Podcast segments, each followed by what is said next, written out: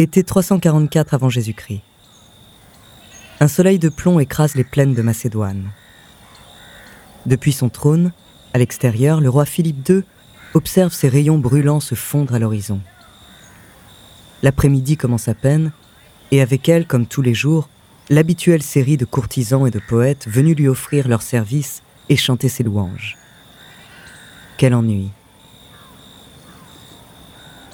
Au loin, le vent soulève un nuage de poussière qui brille à la lumière comme un clin d'œil des dieux.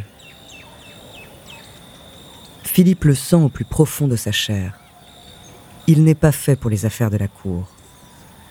Un destin plus glorieux l'appelle en Grèce et peut-être même en Perse. Un avenir de conquête et de victoire.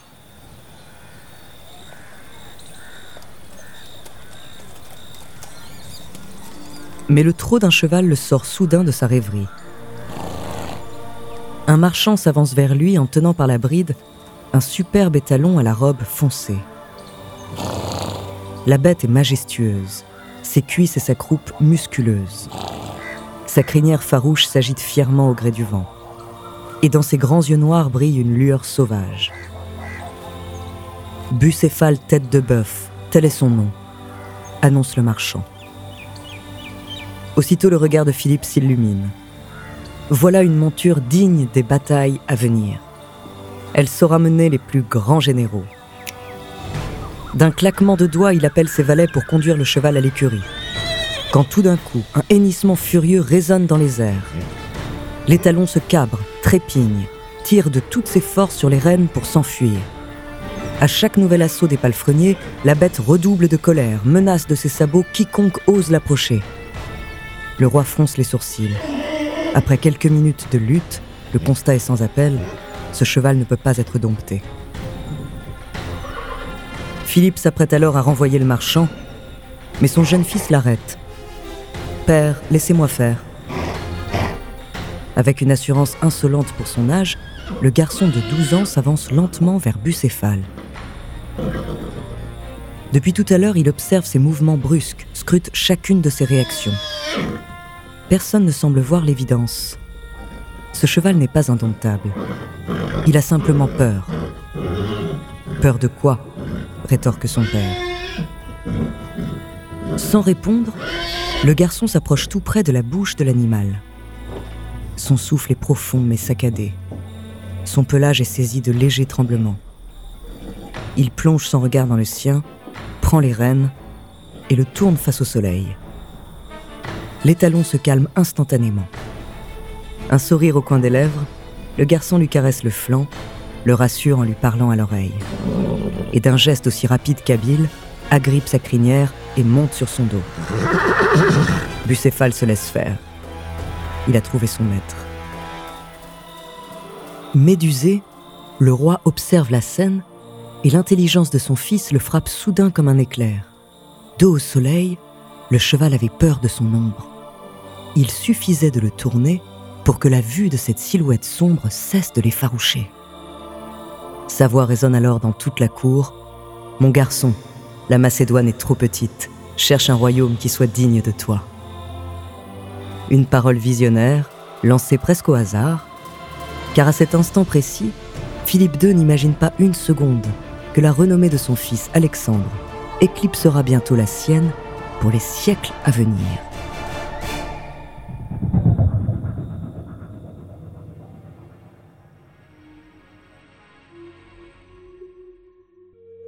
Bonjour, je suis Andrea Brusque, bienvenue dans Les Fabuleux Destins.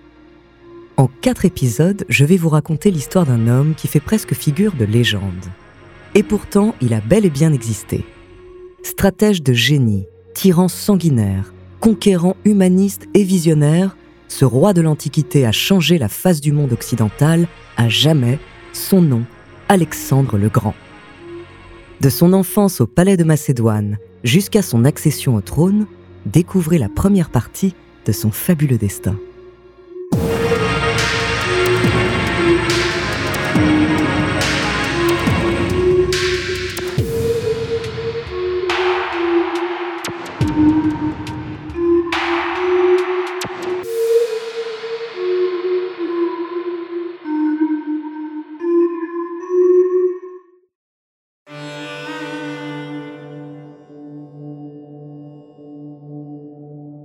Pour comprendre dans quel contexte naît le jeune Alexandre, fils de Philippe de Macédoine, il faut remonter un peu plus de 100 ans en arrière, vers 480 avant Jésus-Christ. À ce moment-là, le monde méditerranéen est dominé par deux puissances radicalement opposées, les Grecs à l'ouest et les Perses à l'est. L'Empire perse est immense et ses ressources quasi illimitées. Il est composé de nombreuses provinces aux coutumes et à la culture parfois très différentes, gérées par des seigneurs locaux. Mais tous obéissent à un seul et même homme, le grand roi, qui a une autorité suprême sur son peuple. Le collectif passe avant tout.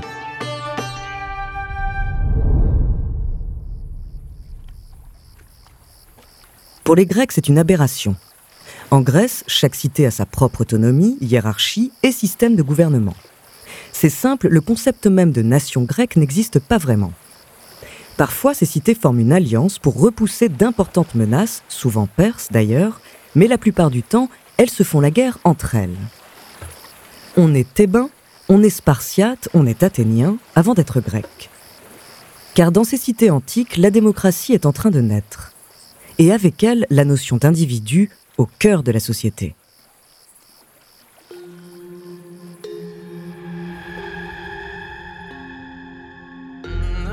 Depuis plus de 100 ans, l'Empire perse tente d'envahir la Grèce. Mais les cités helléniques ont su faire front commun et défendre leur territoire au cours de glorieuses batailles. Thermopyles, Platée, Marathon, Salamine. Depuis longtemps, les Grecs rêvent de vengeance sur leurs voisins perses qu'ils détestent, craignent et méprisent en même temps. Seulement, les Grecs ont également un autre voisin, beaucoup plus discret, la Macédoine. La Macédoine est une province au nord-est du territoire grec. Ce n'est pas tout à fait la Grèce, mais ses habitants partagent un certain nombre de points communs avec ceux de ces fières cités, dont la langue et les croyances. Ils ont par exemple le droit de participer aux Jeux olympiques. Or, en moins 359, un homme accède au trône de Macédoine, le roi Philippe II. Philippe a une ambition dévorante et il ne va pas tarder à prendre le contrôle intégral de la Grèce. Mais il est loin de se douter que son jeune fils Alexandre va pousser la conquête bien plus loin encore.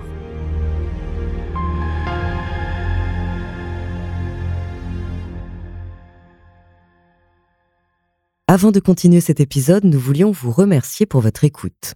Si vous voulez continuer de nous soutenir, abonnez-vous à la chaîne Bababam Plus sur Apple Podcast. Cela vous permettra une écoute en avant-première et sans interruption. Ou bien écoutez ce message de notre partenaire sans qui ce podcast ne pourrait exister.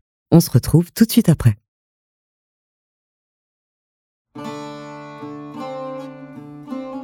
En l'espace de 20 ans, grâce à sa finesse politique et sa puissance militaire, Philippe II soumet une à une les cités grecques à son autorité. Vers moins 340, la Grèce est désormais sous contrôle macédonien. Mais avant de tourner son regard vers la Perse, à l'est, il se soucie de faire perdurer son héritage. Pour cela, Alexandre, son fils et successeur, doit recevoir la meilleure éducation possible. Dès sa plus tendre enfance, Alexandre est bercé par l'Iliade et l'Odyssée d'Homère. Il dévore Hérodote, Échille, Sophocle et Euripide.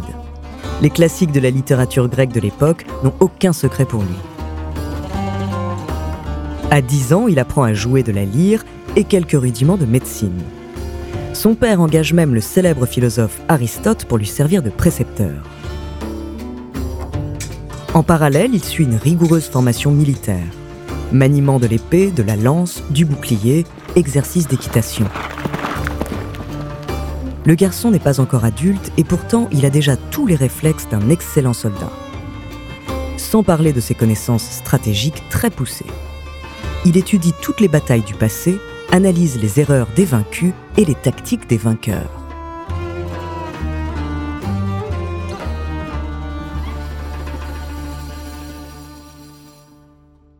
Ce qui lui manque encore, c'est l'expérience. Mais son père lui fait confiance. En moins 339, Philippe confie à son fils son premier commandement militaire, la mission défendre les frontières de Macédoine contre des tribus rebelles. Alors âgé de 17 ans, Alexandre s'en sort à merveille et revient victorieux. À ce moment-là, le roi Philippe II règne alors sur le monde hellénique en maître incontesté. Athènes, Thèbes, Sparte, toutes les grandes cités grecques lui ont prêté allégeance.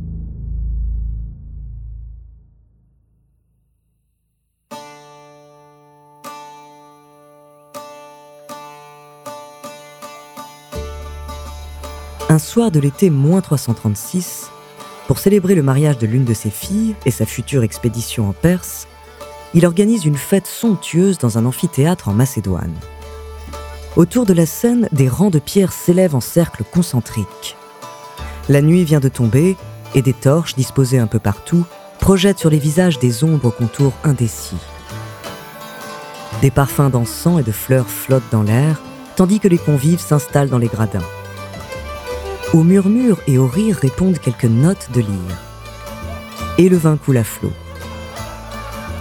Peu à peu, l'assistance se laisse joyeusement tomber dans l'ivresse. Alexandre est là, bien sûr. Il a 20 ans maintenant. D'élégantes boucles blondes lui tombent sur le front.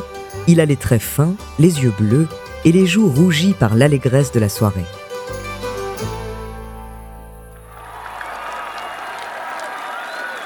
Après quelques heures de festivités, le roi se montre enfin sous les acclamations.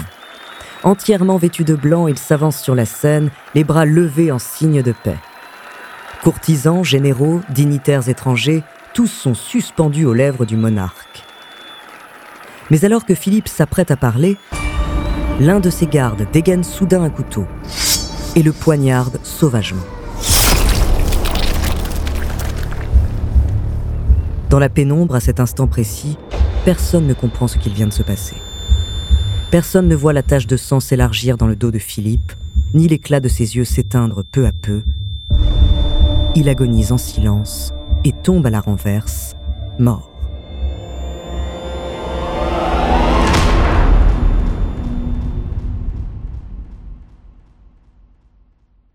Les jours qui suivent, la nouvelle se répand dans toute la Macédoine et la Grèce. Alexandre succède à Philippe sur le trône, mais tout le monde se pose la même question. Ce jeune homme d'à peine 20 ans est-il vraiment digne du pouvoir? Aussitôt, toutes les cités grecques que Philippe avait su mettre à genoux se rebellent. Elles pensent pouvoir profiter de la jeunesse du nouveau roi pour retrouver leur indépendance. Mais c'était sans compter sur le caractère d'Alexandre. En moins d'un an, à la tête de l'armée macédonienne, il mate toutes les révoltes d'une main de fer et va même jusqu'à raser entièrement la ville de Thèbes en guise de représailles. Voilà ce qui arrive quand on ose défier Alexandre. Désormais le message est clair, il faut suivre ou mourir.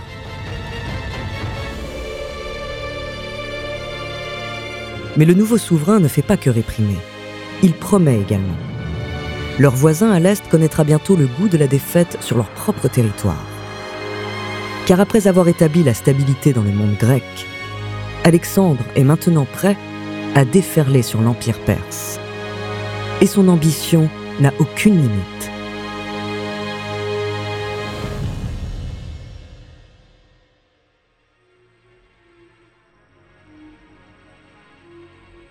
Merci d'avoir écouté cet épisode des Fabuleux Destins écrit par Élie Oliven, réalisé par Célia Brondeau.